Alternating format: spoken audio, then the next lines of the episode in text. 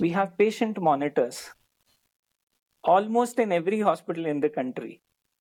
But you'll be shocked to know that uh, maybe less than 1%, maybe even lesser, of them are actually networked to the system which the doctor is actually using to make decisions. Hmm.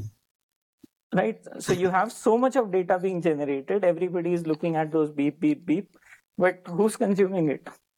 The nurse who's standing there, and if she's busy, then that data is not even coming through.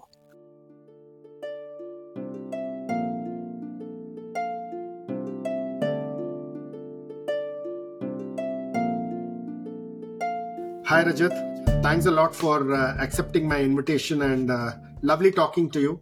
Welcome to ContraMinds. Thank you so much, Swami. It's I was looking forward to this. Uh, so, Rajat, I uh, straight away want to uh, dive into the conversation where uh, uh, when I went through what you know Jagriti, you know, you know, you know, health platforms does, it just amazed me in terms of how you've gone about building it, the kind of work that gets done. So, can you walk me through where did this all start? And you know, was it in college? Was it in some kind of a uh, you know early uh, engineering college passion that you guys started this? So, can you talk to me about where did all this start? Yes, so uh, you know uh, we are all engineers and uh, engineering college is a fantastic place i was being i received my training in electronics and communication engineering but our campus at ms ramaiah is a very vibrant place and we had a lot of interaction between branches we had friends all over so in 2004 we came across this fantastic uh, technology uh, uh, built upon uh, uh, Linux, Apache, MySQL, PHP stack, which is called Drupal. Mm-hmm. It's basically something that some people use to make websites, others use it for a variety of things. So during our college days, we started a small organize. Uh, there was a small organize. I'm sorry, I don't want to say started. Is it okay if I interrupt like this? I just want to make sure. Perfect.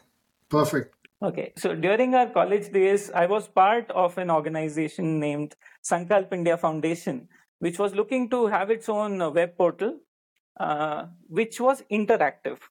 So those were the Orkut days. The organization wanted conversation to happen, not just put things out there for people to read. So that's when, in one of the tech meets, we decided to get our hands dirty with this new tool called Drupal. And we fell in love with it.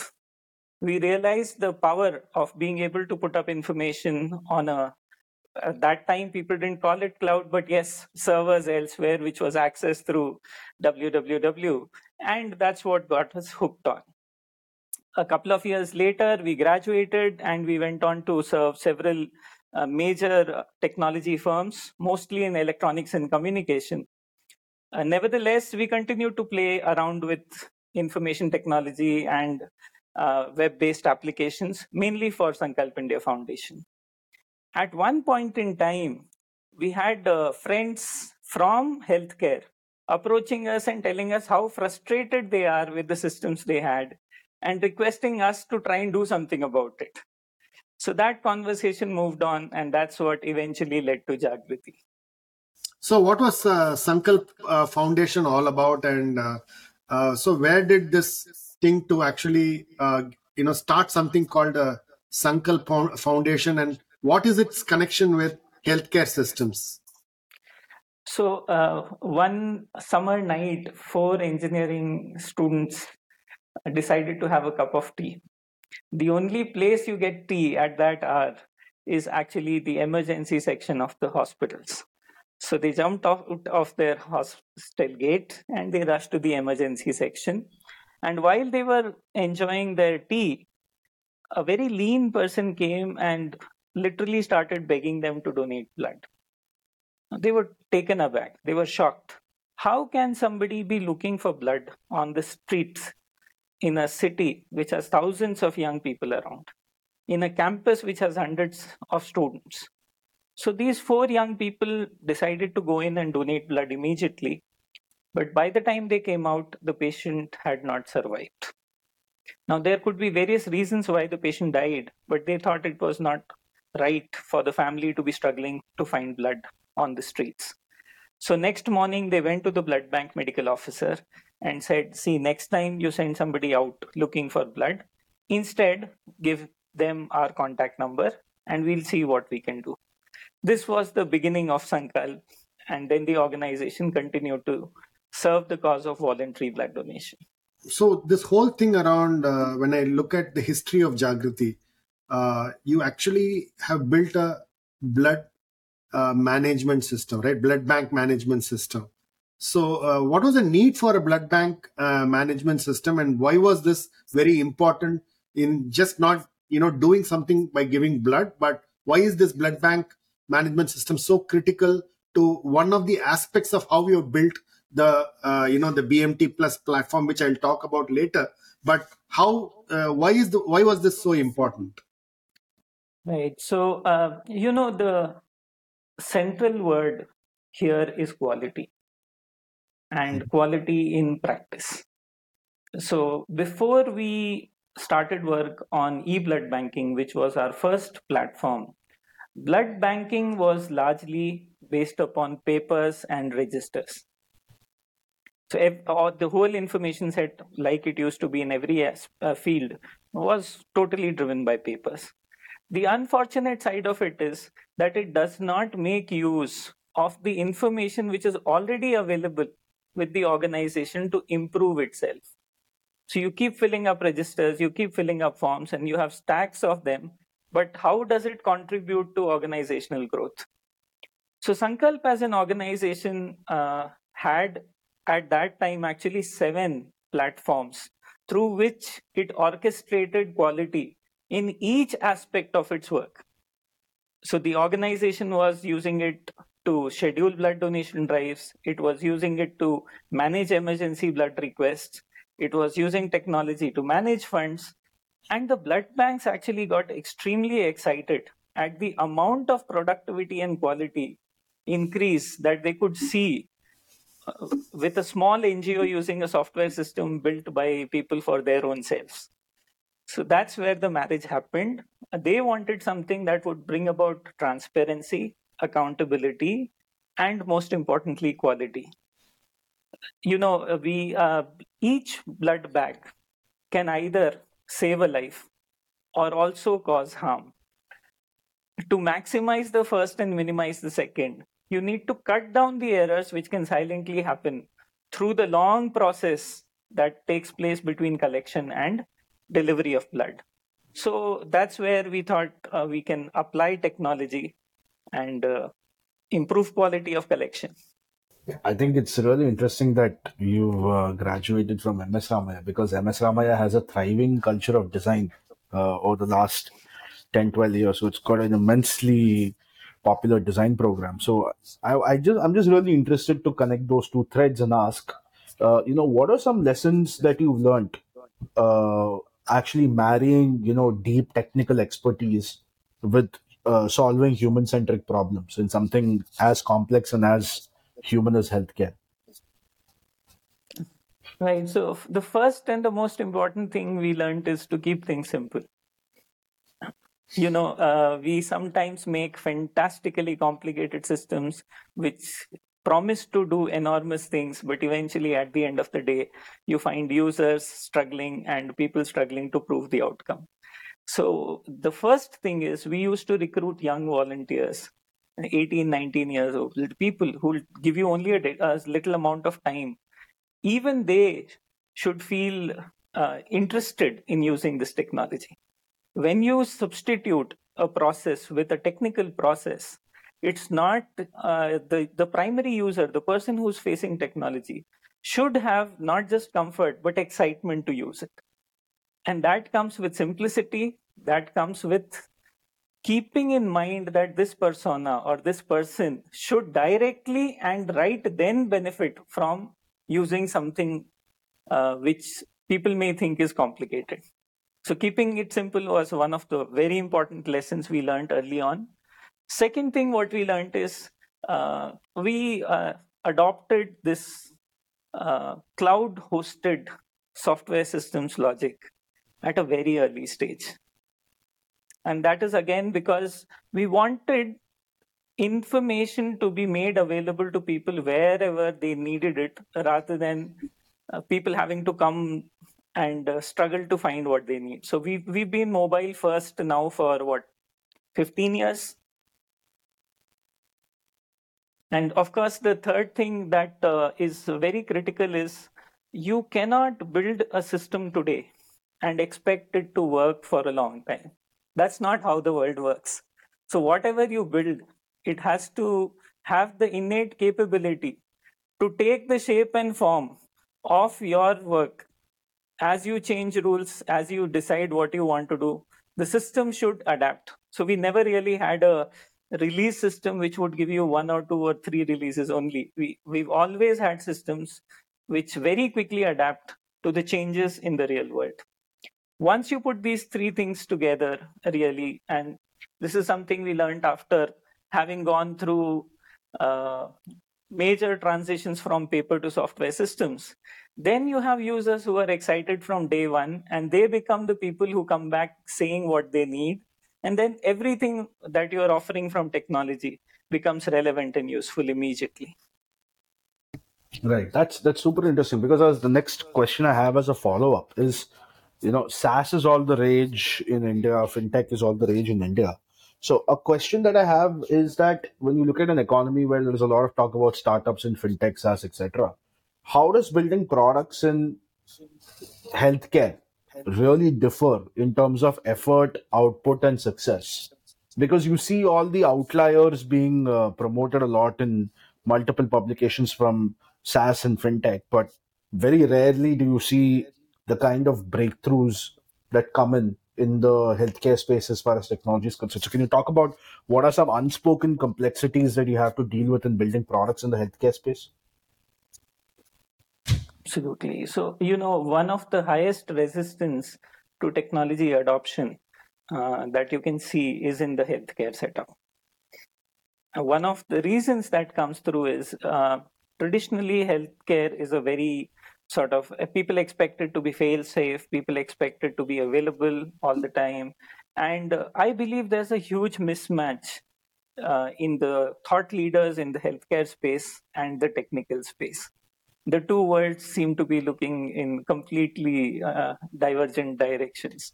While people talk a lot about uh, the capabilities of artificial intelligence to mine things and get things done in healthcare space, if you look at fundamental things like the user interfaces which are being used in hospitals, they still seem to be coming from age-old era, and so that's one of the major issues.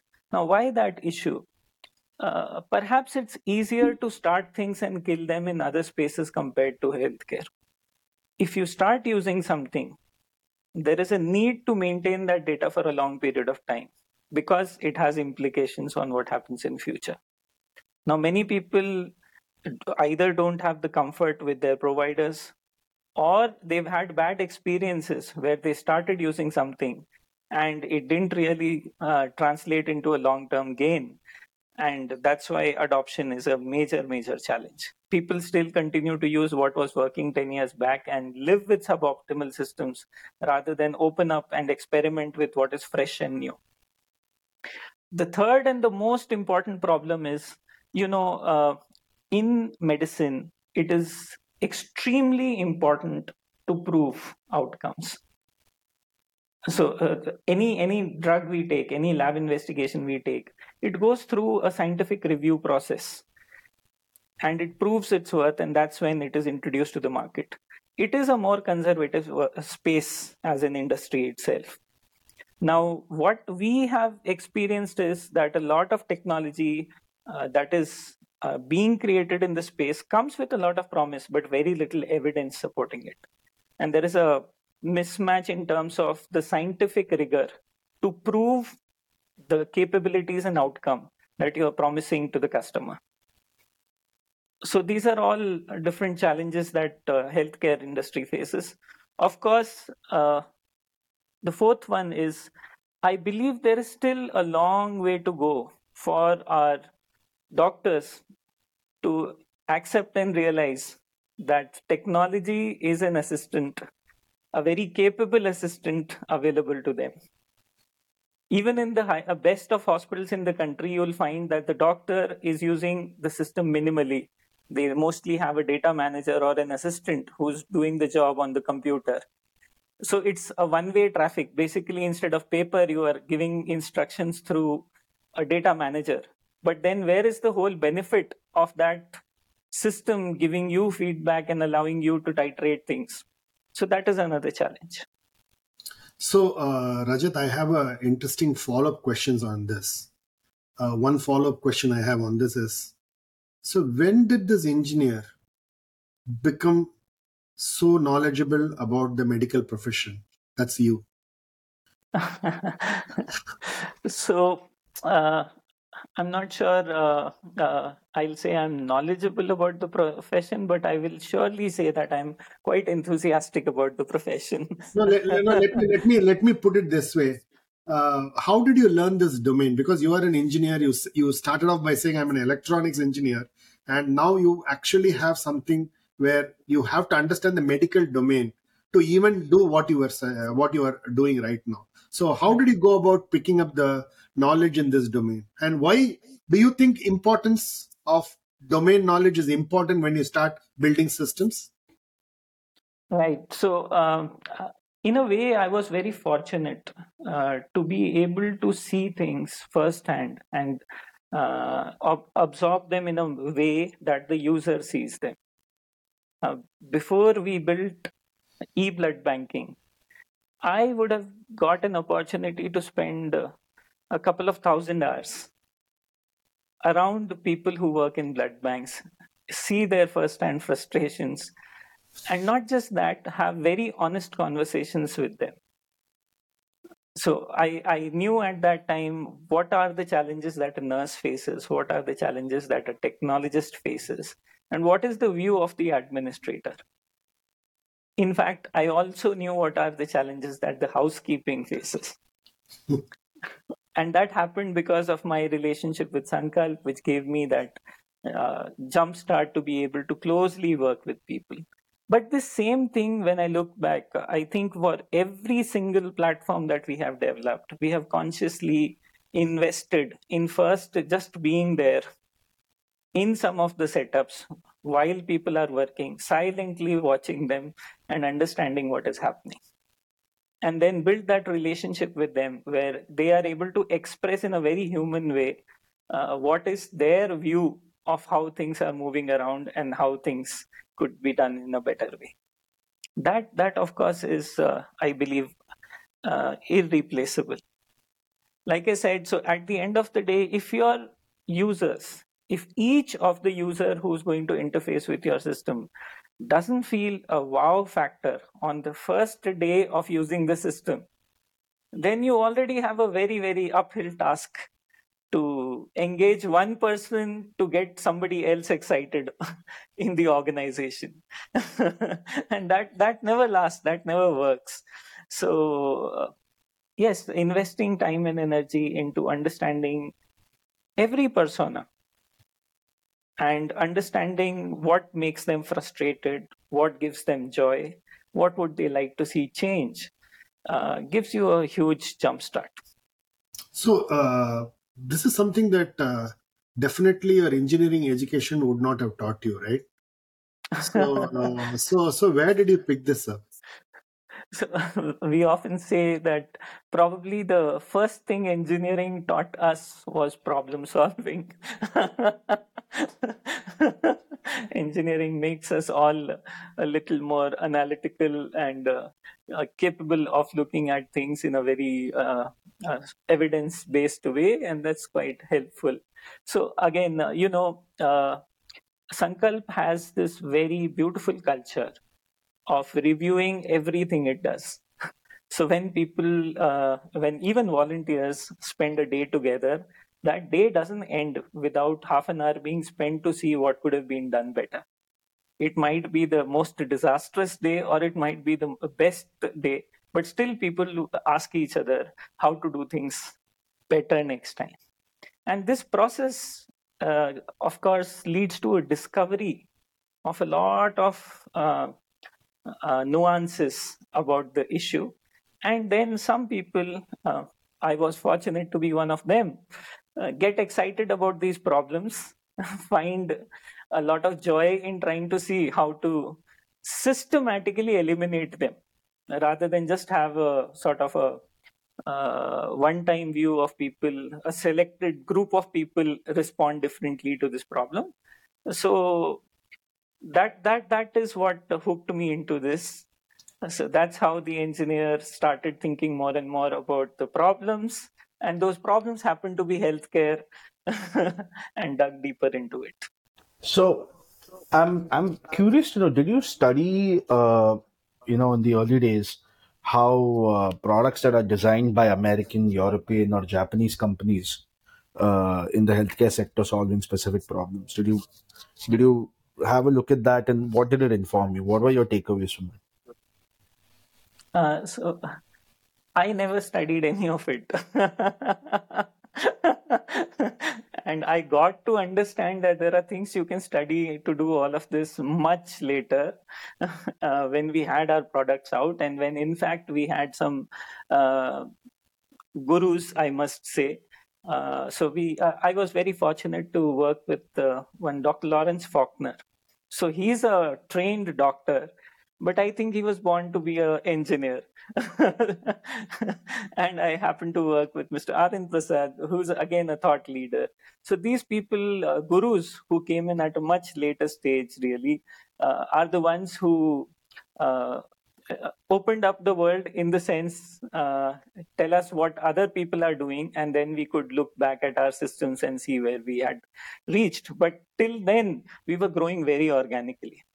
The interesting part, in fact, is that uh, we realized that a lot of uh, best practices and the right rules kind of things were organically built into our products just because that was the best way to approach that problem. so we would have failed, learned, uh, read something, uh, possibly on a mobile phone or in a net cafe at that time. But uh, yes, uh, I we didn't formally study that or receive any training.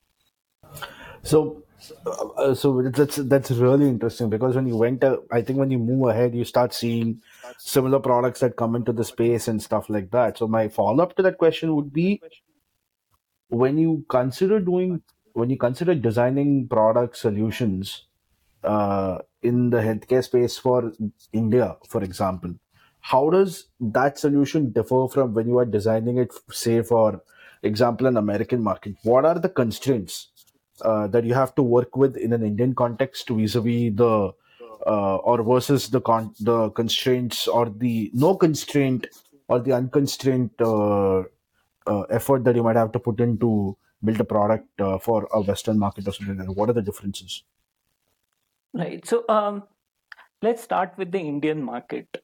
The principal problem that I see in India, uh, of course, the opportunity sides are uh, numerous, but the principal problem here is that uh, I believe not many people are able to really assess the value of a software system right so uh, there's one system and there'll be another copy in any uh, shortest possible time and people make decisions purely on the cost of the product. And there's very little investment into what it actually changes on the ground. And uh, a vast majority of health tech decisions in our country are really made for the administration not for the doctors, not for the nurses, and mostly not even for the patient. So, so they are essentially reporting and feeding tools to top level management, not really systems which uh, can change the experience of delivery in a fundamental way. So, those are the two uh, major challenges that we see in the Indian market. In the Western market, you, if you leave US and you look at all the other spaces, they are again living in stone age when it comes to health tech. So uh, we we visited several different countries to assess what kind of technology are they using and what are the capabilities, and we were shocked. We had frustrated doctors, frustrated nurses, each one of them very very enthusiastic about moving forward, but working with systems which uh, in 2020 we had a hospital which was working on a HIS which was deployed in 2001 zero mobile capabilities. You can access data only from within the institution. And it comes with so many restrictions that at the end of the day, any of the innovations are uh, basically ruled out. People are just letting things continue the way they are. US, of course, is fundamentally different. That's the market which where uh, all the innovation in health IT is happening and adoption is very, very quick. And really, that's the space where you have to really put value on table to be able to move forward.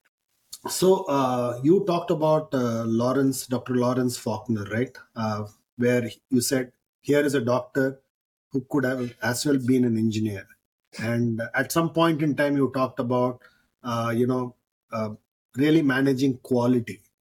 Uh, so walk me through what was the learning when you started working with uh, Dr. Lawrence Faulkner, and how did you incorporate that learning into many of the system design principles that you started putting? Because what I really know is BMT Plus is probably one of the world's first, uh, you know, systems to manage uh, thalassemia. And the fact that what did you learn there, and how did you then make it user centric? So, uh, Dr. Lawrence Faulkner happened to be attending a wedding in Madurai, for which he was crossing Bangalore. And he had a flight the next morning, so he was staying in a hotel in uh, next to the airport. And uh, somebody introduced us to him, saying, "There's a doctor from Italy who knows a lot about thalassemia. You guys speak about thalassemia. Why don't you go and meet him?" So uh, that dinner conversation is what we call now, love at first sight. he liked us, we liked him, and he decided to come to one of our daycares. Now, this daycare was in a government hospital uh, with a lot of restrictions and limitations, as you can imagine. Nevertheless, this daycare center was using high health tech to deliver very basic treatment. So, all that it was doing is crunching data uh, on patient's past history to decide what should be the next treatment steps. When Dr. Faulkner looked at it, he had the big ideas in mind and he started conversing with us. Bone marrow transplantation is one of the most uh, critical medical procedures. Unlike a surgery which lasts for a couple of hours, here there is a life at risk for several weeks. The patient is immunocompromised, and for a long period of time, you have to look and anticipate a lot of problems and try and avoid them. So, he is the global specialist for transplantation in thalassemias. And at that time, he was very keen to bring this first world procedure to countries like ours. Of course, we already had some transplantation centers working, but for thalassemia at that point in time, still many patients were actually traveling to Europe to get a transplant. And that was because of cost, it was because of outcomes, several different factors. So, the principles that he made us understand was that the outcome does not necessarily depend upon how qualified and competent your doctor is. The outcome depends upon those hundreds and thousands of small transactions that happen with the patient on a daily basis. Every single time a drug is delivered to a BMT patient, if that drug is not delivered right, the patient can get infected with an antibiotic resistant bug and die. So he switched the table around from when we think of complicated procedures, high end stuff, we think about experts. He switched the table around and uh, really drove the idea that it is really the entire care mapping, which really matters. And having seen this system being used in a daycare, he inspired us and guided us into working on BMT Plus. How BMT Plus differs when it comes to treatment planning is that first of all, even with the initial few organizations where we were, we were able to create a clinic which was practically paper free. He loves to joke that the only place where a paper belongs in a bone marrow transplant unit is probably the toilet.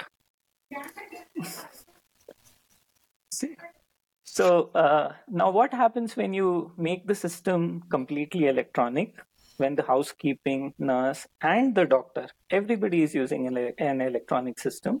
So immediately there's transparency.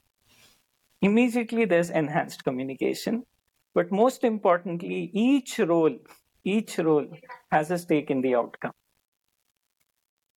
So BMT Plus was designed not for the sophisticated procedure to be done. It was designed to make sure that hydration is well managed while the patient is inside the hospital, that each drug is being taken care of well, that the nurses are able to make sure that in a busy shift, when there are so many things to do, they are getting assistance in prioritizing what matters over the other things the housekeeping is able to understand what is the priority for the day if I have a patient who has a very infectious condition on the floor.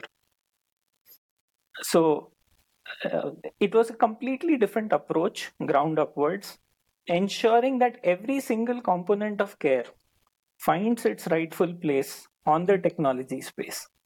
And thereby, you first strengthen the base and then move upwards.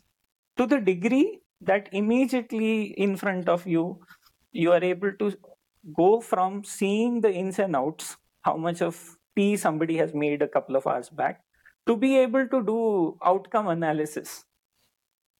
That whole spectrum from bottom to top is something that uh, we built as part of one single platform available through any internet available any internet enabled device. That that's what was uh, a very unique experience uh, and where his uh, his drive and his uh, understanding of what actually mattered helped us design a system which actually then went on to solve problems for a large number of organizations. Yeah. So i'm going to ask you a very very basic question and uh, my very basic question is this what is a system? Because we've been talking about system this, system that, etc., etc. But if you had to break it down to its absolute basics, what is a system? Right. so uh, when I'm saying system, I'm actually referring to a cloud-hosted application.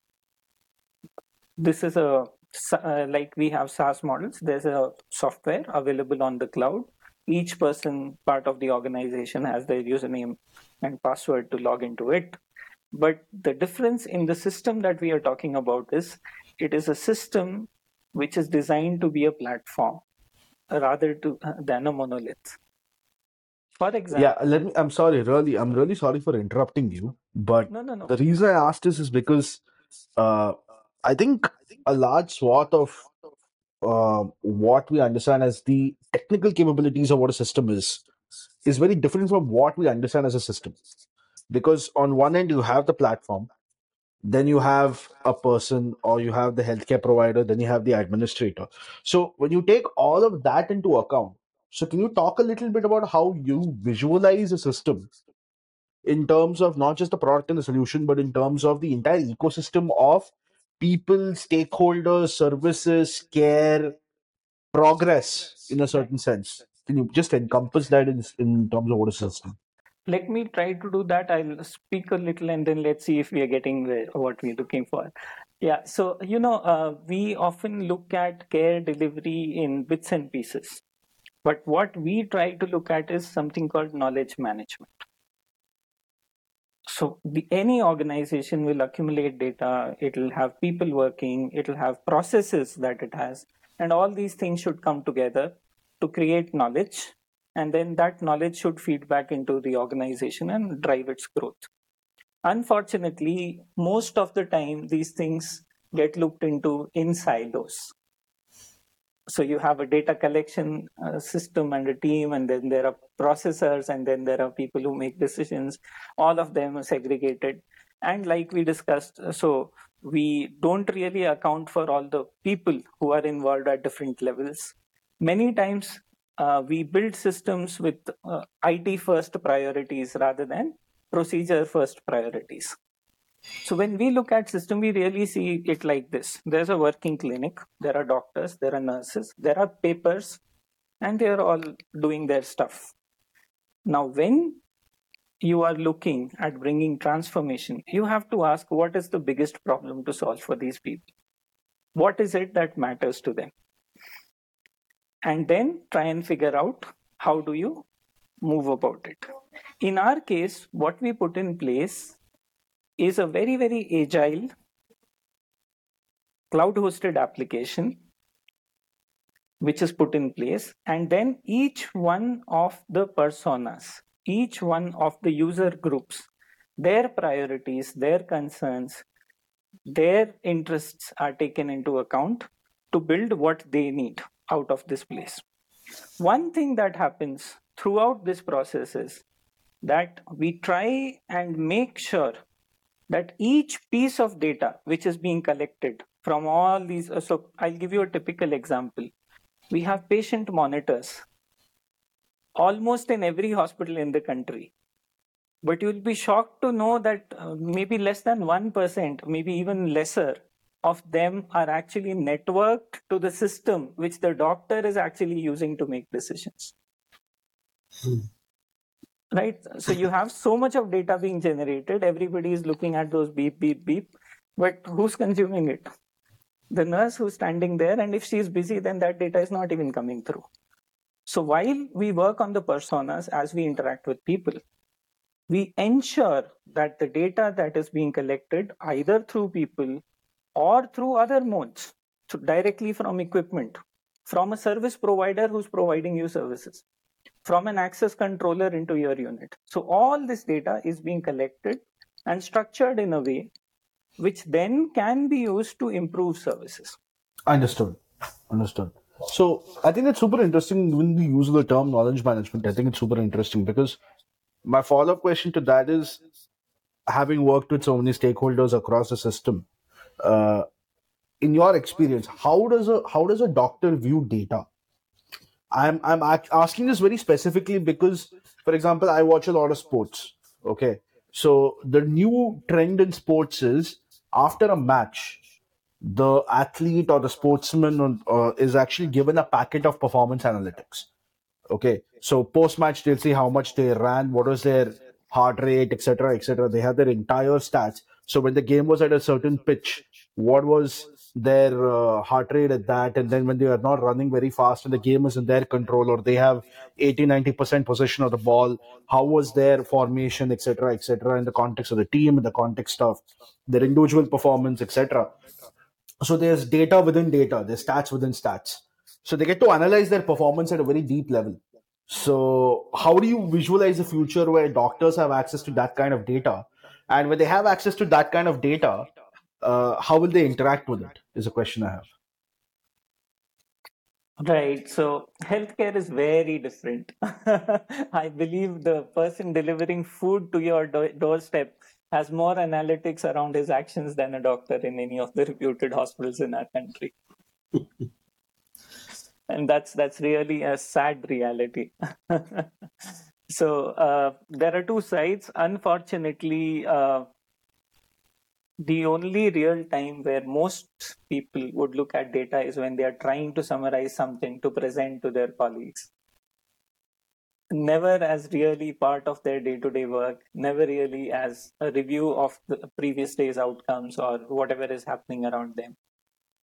So we've, we've built a healthcare model uh, where, which um, I should uh, maybe speak a little about how aviation changed. So, aviation at one point in time used to be led by superheroes, and those superheroes could never make mistakes. These were the pilots, the big bosses in the room. And then we had terrible crashes.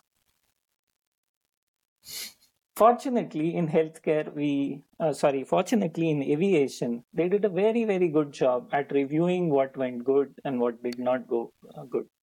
And I believe they call it cockpit resource management today. One of the lessons they learned is that everybody can make mistake. Everybody has a role to play to get good outcomes. Let me just ask so, when you think of a good hospital, do you think about the nurses? So Not really. the general answer is general answer is we never think about the nurses, we never think about the housekeeping, we never Yeah. think about the maintenance engineer who's ensuring that distilled water is being supplied and the good quality oxygen is being supplied. We choose healthcare only based upon the doctors. This model makes the doctor a superhuman beyond review and a person who cannot be uh, uh, sort of uh, participating in things like uh, review of actions. And of course, uh, the other reality is that our doctors are extremely busy. They're overloaded with work.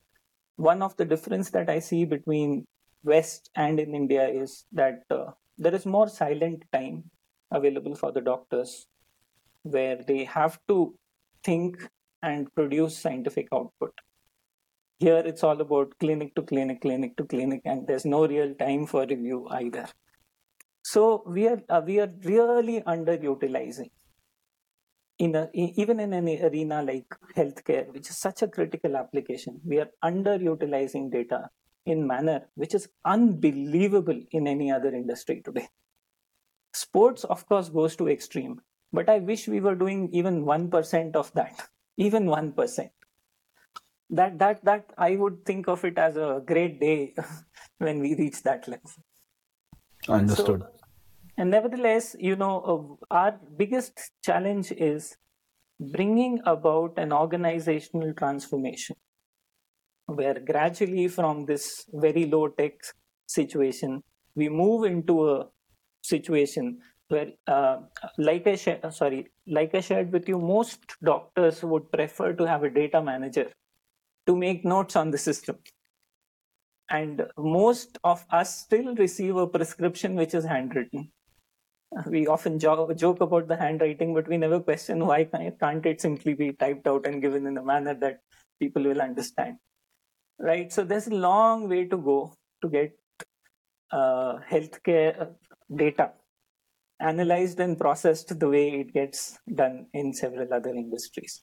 The catch there is really to uh, empower all the other roles and ensure that uh, we create systems and processes which will look at analysis and fail.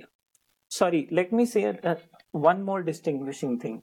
When somebody fails in sports, the implications generally are not as gruesome as in healthcare when somebody fails to deliver a parcel, the implications of that are not as bad as when you goof up in a clinical setup. So it takes a lot more courage and a lot more strength to actually be able to review things and find the root cause and accept it. You might have seen issues like violence against doctors. Why can't the doctor make a mistake? After all, it's a human working somewhere but we have picturized uh, uh, we still think of uh, many people would say still think of doctors as gods where any mistake of theirs is almost looked at like a crime. So then we are actually creating a society where the culture of hiding things and not uh, bringing things out would uh, take precedence over open conversations and uh, people feeling comfortable in saying sorry i made a mistake so that's the other very distinguishing factor about healthcare, which prevents people from adopting systems which could actually help in a very major way. It was a brilliant, uh, brilliant explanation of how you know how is different from whatever uh, Vignesh was talking about. But tell me, Rajat, uh, to do what you are saying, uh, it requires a certain transformation of habits, right? So if I'm a housekeeping person, uh, I normally don't record whatever is being done. If I'm a nurse, I don't record it. If I'm somebody else, I don't record it. So, so clearly, uh, what I know of your system is it's probably the most complicated, uh, you know, match that you do with all the data that you get, right? So somewhere I was talking to somebody and that they said, you know, you almost uh, do a uh, you know HLA type match with the blood that comes in, and that's the kind of sophistication you have built with ML AI in your systems and things like that. But let me first go back and then say to get this data, there's a certain amount of habit change that's required. Okay, and that habit change then has to be simple enough for me to capture this data for giving insights. So how do you kind of do that? And uh, you know, it's such a difficult change that you are, uh, uh, you know, you are actually pursuing, right? Let me tell you a uh, story about one of our customers. So if if one had to put all the hospitals in the country uh, ranked as per the number of errors they make in a procedure probably this hospital would be the worst.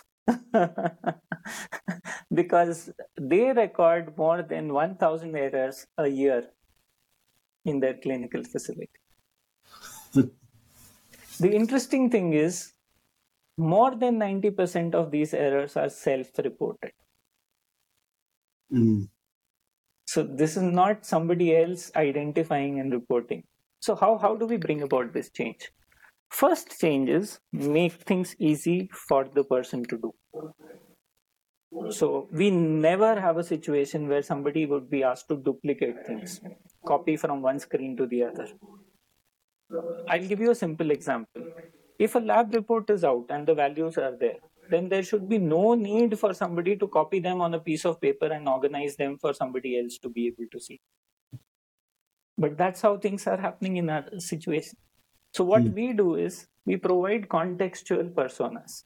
The nurse gets the screen the way she likes it. The same data is available to the next person the way they like it the pharmacist the way they like it, the doctor the way they like it, and the housekeeping the way they enjoy it. In fact, we had one of our centers where a housekeeping person had the highest compliance to checklists. and the, uh, he enjoyed it because it was the first time that really he, his ticking of that sheet was making a difference you go to any of our toilets, any washrooms, you find those sheets stuck up there. Who cares and who bothers? But this person knows that it matters. So how how this uh, helps is so number one, you empower people and you make things very contextualized to them. Second thing is you make it a little more difficult for them to make mistakes by giving them just in time feedback by giving them alerts, by giving them messages. So somebody puts in a value which doesn't make sense. Either you can bring it up at the time of clinical review, or you can let the person know, Are you sure you want to do this? It seems unlikely that this is the case. So when you put just in time feedback for user actions, then your data quality is automatically improved. Hmm and the person is automatically engaged because now he knows this is not just another place to document things. This is helping me do my work better. So we use a lot of alerts. We use a lot of highlighting uh, very subtle things on screen things which help people make sure that whatever they are putting in is more meaningful more contextual. We help them plan their work schedule their work. This is one of the most difficult things in a situation like a hospital. There are five patients, three monitors are beeping, 20 instructions are there for next two hours. For the system, if all the data is available, it is very easy to really put out a priority list. Not really to judge the person and instruct them, but to give them a view that these are the possible things that you might want to look at first and then move to the others. So you you realize that first of all you have to get the system to talk to its user in a way that both of them are enjoying. so one of the biggest joy I have is that most people who see our system for the first time fall in love with it. especially the nurses, especially the ones who are uh, whose voice is never heard. and this is because then they are part of the game. The second thing is that uh, we encourage, uh, of course, uh, it goes without saying that in a critical situation, transparency is what will definitely help improve outcomes. A computer system becomes a policing system if the management takes the approach to penalize. And this is one of the major organizational changes which comes when people uh, take the digitization journey. We actually engage in comprehensive program management for our customers. You can't just take a software system, give it to an organization which was working on a completely different manner, and expect those subtle human realities to change by themselves. So we undertake a process going into several months where all these roles understand these subtle things to keep in mind when things are going to suddenly become so transparent, when all the data is suddenly going to become so available. And one of the very crucial changes we encourage is non-punitive approach, especially when people come up by themselves to report problems. A good design system will help you discover errors. If you can encourage your users to the degree that they feel protected enough to say, my God, I made this mistake. I don't know whether I can fix it on my own, but I want everybody in the team to know so that at least the further damage control can be done. So incident reporting for this customer worked so well that I started with that they are filing 1000 reports. And this is all people filing by themselves, meeting every week, discussing what went wrong. Now it changes from blame to careful scrutiny of the process. And that's where you come across those very beautiful, subtle issues within the system that are preventing people from doing what they should be doing, that are coming in the way of proper healthcare delivery. When conversation moves to that level, you have people who are engaged to the degree that they start receiving joy in saying that no, I make mistakes, but I also fix them. And I am involved in keeping our patients safer we were very fortunate that several of our customers have actually undergone this transformation to the degree that now entering data is never a push. they don't like it any other way. just to share, just to share one very important thing. We don't have a concept of data managers with BMT Plus. Our most complicated program, which is taking care of uh, tertiary care wherever it gets installed. We never really suggest that data managers are bring, brought in.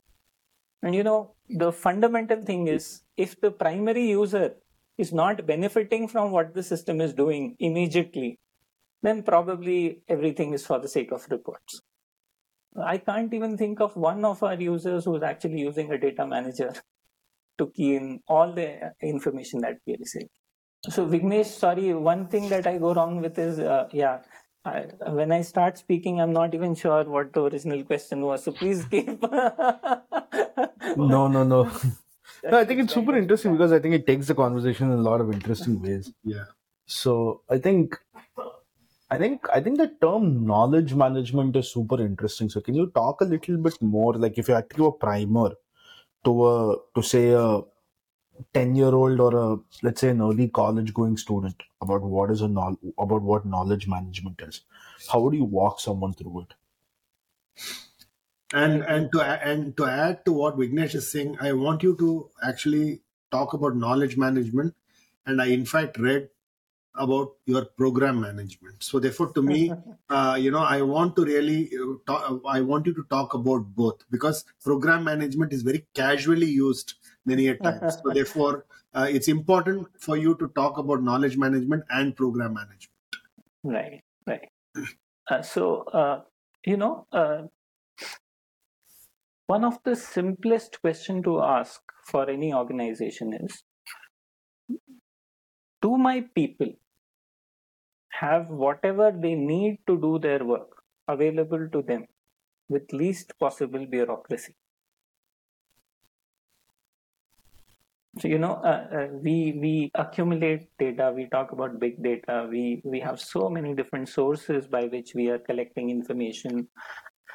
However when a person is trying to do their own work are they in a position to make the best use of whatever is available in their organization to do a better job? Now this simple problem of not having access to right data, right information when needed, and uh, for whoever it is needed is a very major problem that we've grown into once we started digitizing things. So we built silos that there are so many protection layers and so many things that at the end of the day, many organizations struggle to make sense of the volume and complexity of their own accumulated data. The approach of knowledge management really says, uh, in my mind, I'm sorry, so I'll just share what it means to me. So, uh, it means organizing these various components in a way that, of course, there is good data governance, and yet people are able to get the insights and contribute to problem solving across the board. No departments no no bureaucracy no silos. And this can beautifully be achieved using software control software allows you the kind of flexibility that traditional systems would never offer so you can have six different places where you house your data for technical reasons. But you can also have microservices interacting with those different data uh, warehouses and retrieving only what is needed for every single persona and every single uh, involved person. So when you start connecting all these individual silos of data in a meaningful manner, and for each persona, for each role start figuring out how do I empower this person to act better and how do I leverage all that we have gathered so far to strengthen this one person.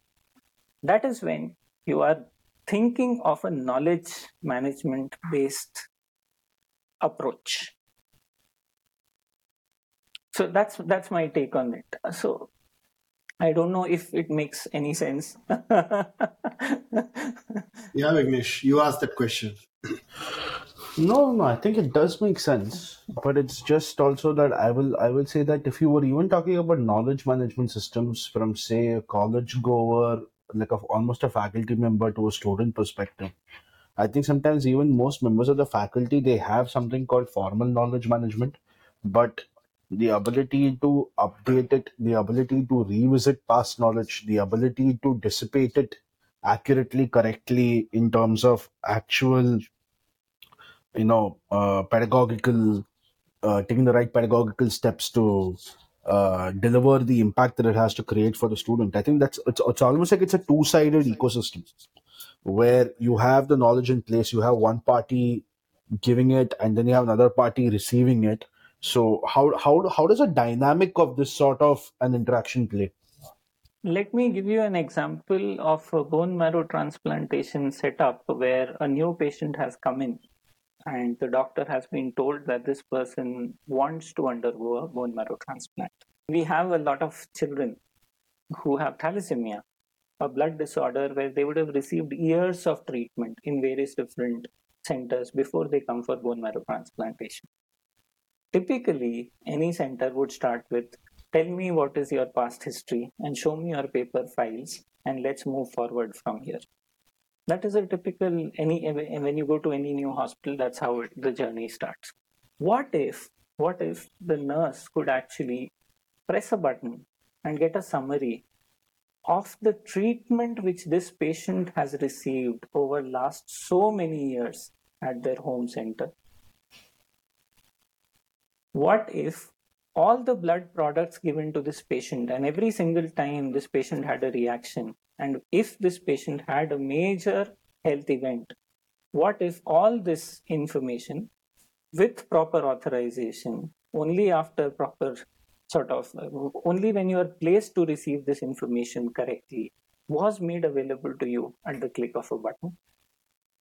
So that's what actually today our systems are doing when a new patient comes in from a clinic which has a data sharing agreement of a reasonable type in place, they are able to make sure that without having to call 10 people to figure out what has been done in the past and then make sense of it using mails and WhatsApps and whatnot, or rely upon the patient to describe every single trouble they had, you could actually use that other part of information residing in some other server somewhere else in a very meaningful way to ensure that the context is set for what is happening next.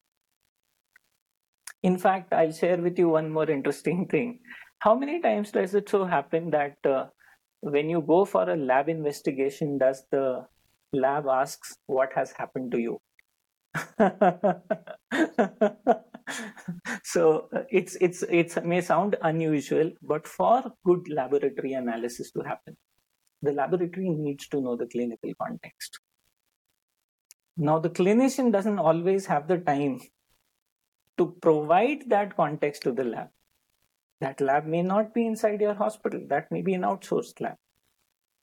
So, uh, Jagriti has built a labs platform which automatically pulls in the relevant components of information from the patient's charts and makes it available to the lab something which otherwise would have taken a number of calls to figure out, which automatically improves the quality of the report and the outcome which the sending hospital would have looked forward to. I'm just giving you these small examples on how these silos can be broken and data can uh, so uh, the lab benefited from getting proper information about the patient the doctor benefited from getting a more accurate report from the lab, and the winner is the patient who gets faster diagnostics done. This is just one example. Really, you know, what has transformed uh, the capabilities of IT today is microservices. The ability to control at a very granular level how a huge diversity of providers and systems can be harmonized. And I'd like to use the word platforms. So Jagriti InnoHealth platforms, the choice of that word platforms is a very deliberate one. We don't build monolithic systems. And the first thing that our systems do is learn to talk to any other system. So in the transplant, one of the transplantation unit where we are involved, the fingerprint access, the blood pressure which is being monitored, the temperature monitors, all of them are networked to the system. And these are not very expensive, sophisticated pieces of equipment purchased for this purpose. These are your regular devices. Only thing is now people are coming up with microservices and you can always have systems talk to each other. Mm-hmm. So once you enable this kind of data flow across systems, then uh, achieving what we say is a knowledge management approach where people so the, going back to the example that you took if a student was able to use a couple of keywords to figure out what has been done on this topic in my college ever in the past so can, can, do we have any any any institution where for, hmm. i want to know how many people failed at this project? Can i just put in a keyword and find out why should it be so difficult? I don't want to know who failed. I just want to know what failed. If I know that, I'll make better decisions. So, knowledge management is really a philosophy which you implement through software systems that we are very passionate about. Now, Understood. let's talk about program management.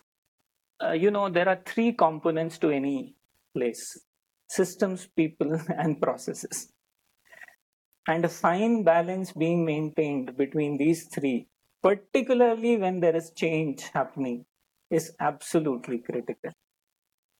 one of the problems that a lot of us uh, uh, suffer because uh, uh, one of the causes of a lot of pain is because we try to jump too far at once right so i want to bring in agility. So when you try to drive in a change it's not just the system that can change. It's not just that notice or an email which can be sent out to people expecting them to change their behavior. It has to be done at a much more subtle level to ensure that there is less anxiety more reliability and uh, honestly more fun. So program management is nothing but doing that uh, back end work properly to ensure any changes any uh, interaction between the systems people and processes are beautifully orchestrated to create harmony. So like i said we are uh, so we are a software company. We shouldn't probably talk about non-punitive approach being taken when it comes to discovery of errors. But if you don't do that then there will be resistance to using electronic platforms.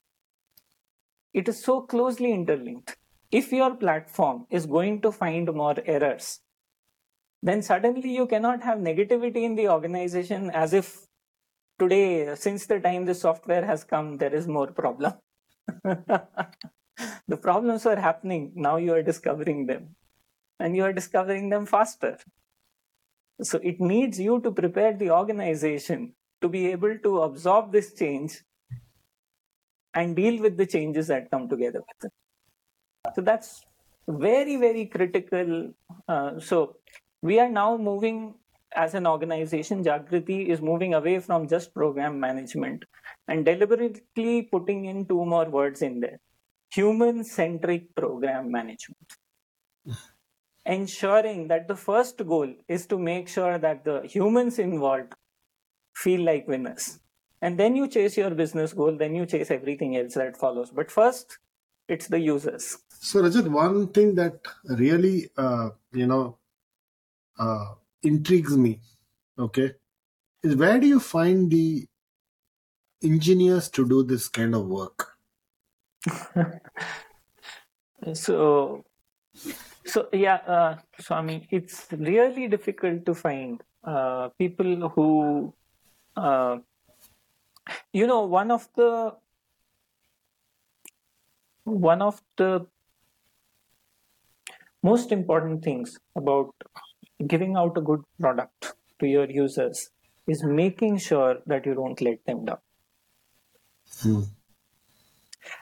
Unless your engineers understand at a very fundamental level what are they building and how does it uh, impact the user, there is such a big mismatch between expectations and delivery. Absolutely. That uh, it is the customers who are at the suffering end of the game. And then there's a lot of bitterness. Yeah. We have always chosen the approach of having the people with right mindset first than people with the right skill set as the top priority hmm. i'd rather have an engineer who has the patience and the appreciation for what they are building than an engineer who's fantastic at code but who doesn't really want to get involved in the use cases. Yeah, absolutely. And finding people, of course, uh, uh, it's it's so difficult in today's environment where everybody wants to be on top of the game as quickly as possible, as soon as possible. Finding people who really want to invest in uh, building expertise really getting to a level where uh, they can on a personal level make a difference yeah. That's that's, that's such a such a major challenge. So how do you how do you go about uh, therefore uh, recruiting them? How do you go about grooming them? Because they get influenced by the environment right? Because you know my my classmate got this increase. My uh, you know uh, batchmate became this. You know uh, you know my roommate uh, you know has has this uh, promotion. So uh, it requires a very deep conviction with what you are doing. So from whatever i've been listening to you for the last you know one hour. I think a lot of conviction comes first. Competence comes next. And uh, you know commitment to do it come what may comes with it. And that is a very different uh, build that is needed right and how do you get that Absolutely. Uh, uh, you're very right in pointing out the requirements for the kind of work that we do. Uh, so, you know, uh, like you said, when there is so much of uh, peer pressure and so many things happening around people, uh, we are not immune to it. We suffer from the same problems that anybody else does. However, we have a big advantage. And that advantage is that as an organization, we are very careful about what we do and Mm. what environment we maintain internally. So while there is this one side of things where people are attracted, there are there are those very few who are actually looking for a little different space which gives them that joy, that kick, that purpose, and who may not really be able to find that easily. So we guard our values first. we, we we don't make decisions to drive growth as much as we value our value set. We we make sure that as an organization we are always doing the right thing. That's that's not easy. we have uh, in the past often resisted temptation to grow fast at the cost of compromising these essential requirements of the team. Mm. you always have these people who see what you're doing, like it, and then who want to give you a booster to go to the next orbit. But then, if you don't feel that their value system aligns with yours, uh, there's a tough call to make. And we are fortunate that uh, Team Jagriti doesn't have to think twice across the board to on what is the direction ahead of us. What this does, of course, is uh, create that safe space for some people to find their life purpose in a very permanent way. Mm. So it's very much more difficult to bring in a new team member and get them absorbed. Many people would leave us in the first year of work or not even join us because of the way we are structured.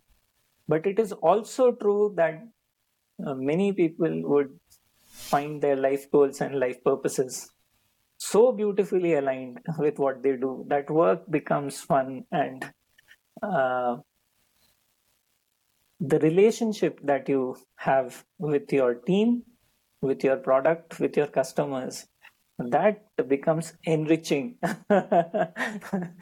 No, no, absolutely. But uh, how do you balance that with the life ambitions of that person, right? Because, you know, I'm an young graduate, I come out, you know, I get married, I need a house.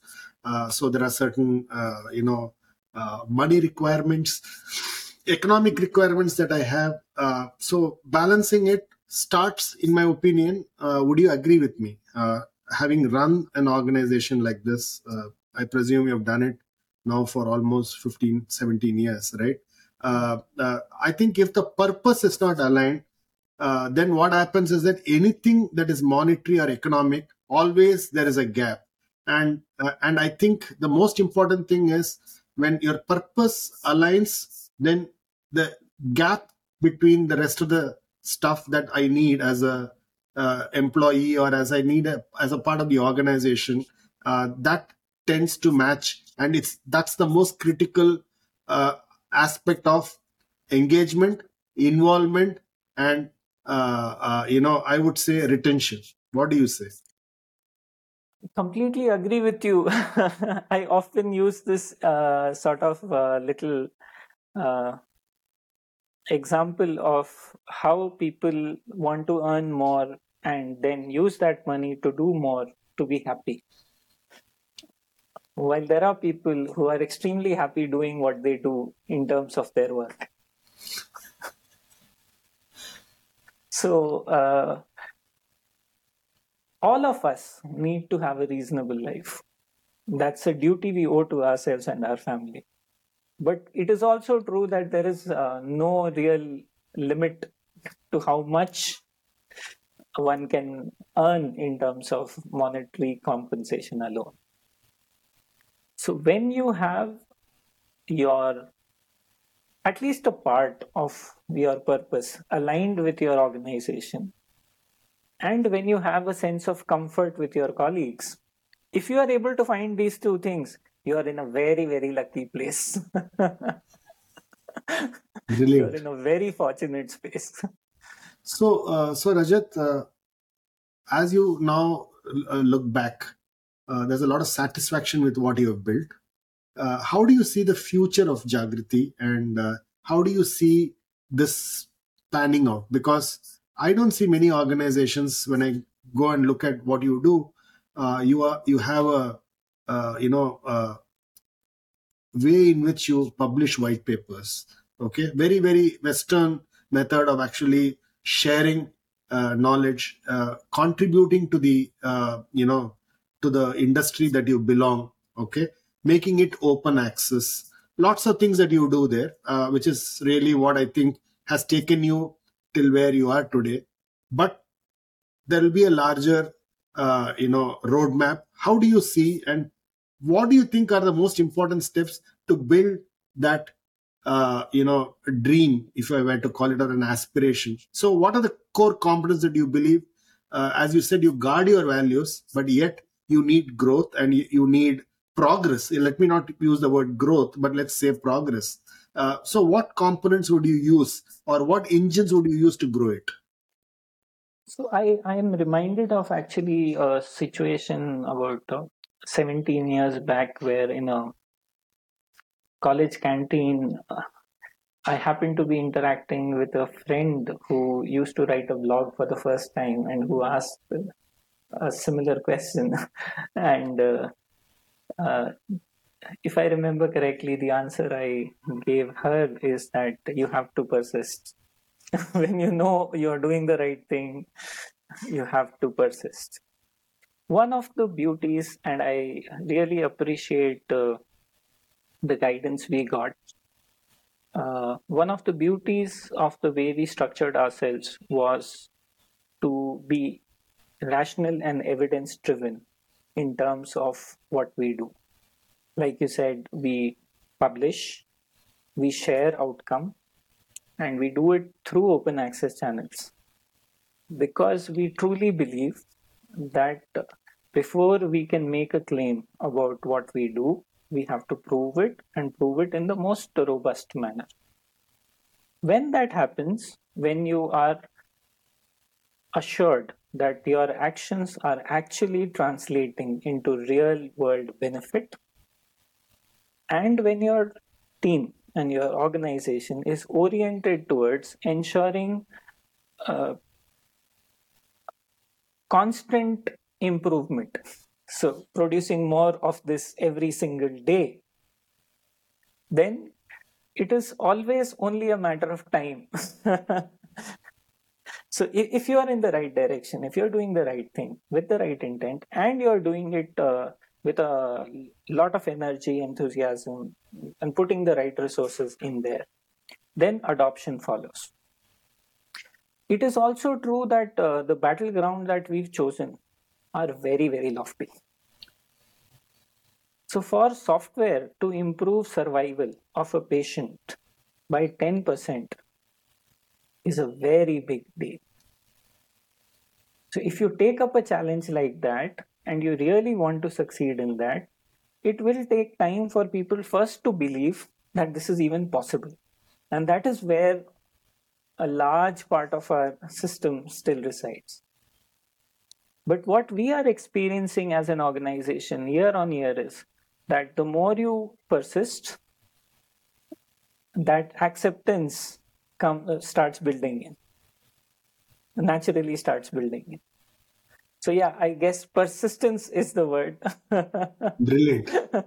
So, uh, so on that note, uh, Rajat, uh, I want to just uh, jump in into some quick, uh, quick fire questions, and uh, sure would like your immediate response. So, my first question is, uh, what does success mean to you? happiness Good. Okay. And what would be the advice that you would give to an 18-year-old in an university today? Continue to searching for what excites you. Do what you love to do. You will have all the opportunity to make money. Money will follow. But don't don't uh, uh, always choose uh, what gets you excited. Brilliant. Uh, what is one piece of advice that you got, uh, which you believe uh, has held you in good stead for so many years? I've always been told to do the right thing no matter what the outcome is. I've been told to accept uh, failure. I've been told to accept negativity. I've been advised by my father to accept anything that comes in the way. But uh, do the right thing and then uh, he's always uh, encouraged me not to bother about consequences Very nice. Uh, what's one uh, piece of uh, you know uh, belief that you have, which many people really don't agree with you?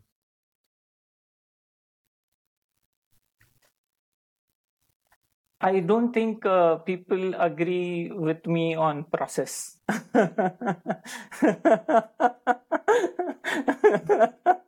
I, Okay. I, I, I am a person who likes to uh, to set up and follow processes and continue to enhance them. But that process is uh, which is slow, boring, whatever it is. I'm a big believer. Don't find many. So tell me a couple of books that have influenced you and your life and what you do. the autobiography of a yogi was, of course, one of them. Okay. Checklist Manifesto is a beautiful book to read. Okay. And uh, there's a very interesting book called The Red Market. The Red Market. Yes, uh, Okay. it talks about uh, how uh, human organ trade has really happened across the world and it gives you a context into uh, what is happening around. So that's Okay. another very interesting book. Uh, if you were to invite uh, three or four people for a dream dinner from whom you would like to listen, learn, who would those three or four people be? I'd like to invite Shaheed Bhagat Singh. I'd like to invite Subhash Chandra Bose. I missed having met Dr. Kalam. Okay. I would have loved to, uh, and perhaps I would have liked to speak to Chaitanya Mahaprabhu. Okay. Interesting. Thanks, uh, thanks, Rajat. Uh, it was an absorbing conversation. Uh, I think uh, there were parts in the conversation as you were speaking. Uh, it really touched some of the deep beliefs that uh, you know that I had. At the same time, uh, some tough decisions that you need to take if you have to do the right things. Uh, it was fantastic, and uh, thanks a lot for your time. Really appreciate the time and uh, the kind of work that you are doing. Uh, really amazes me, and uh, I'm happy that uh, you know whatever little that I can do to enhance and va- value add to your thinking. Uh, I would be happy, and thanks a lot for spending time. Thank you so much. It's a, uh, I'm sure you can, uh, you know, the best reward that uh, I have got in my life is uh, uh, having conversations with people. Uh, uh, with, so I, I've got a lot of uh, value in my life uh, from people who I would like to say are like gurus who give and I get and I don't even know whether I deserve but I get and I can never pay for it. so that that is something that is so beautiful uh, component of what we do. And like I said, I'm not even sure uh, for a great platform that you are building in terms of Contraminds, whether I even deserve. but thank you for being patient, listening me out, and setting this up. Uh, it's a very valuable thing. thanks, thanks, Rajat. Thanks for your time. Thanks for listening to this episode. For selected links and detailed show notes, visit www.contraminds.com slash blog. Follow Contraminds on social media and let us know who you would like to see next on the podcast. If you're listening to Contraminds on Apple Podcasts, do share your comments and give us a rating. We are keen to know what you're thinking. Contraminds is also on YouTube. If you're listening to the podcast on YouTube, hit the subscribe button and stay up to date on all our releases. Thanks for listening and stay safe.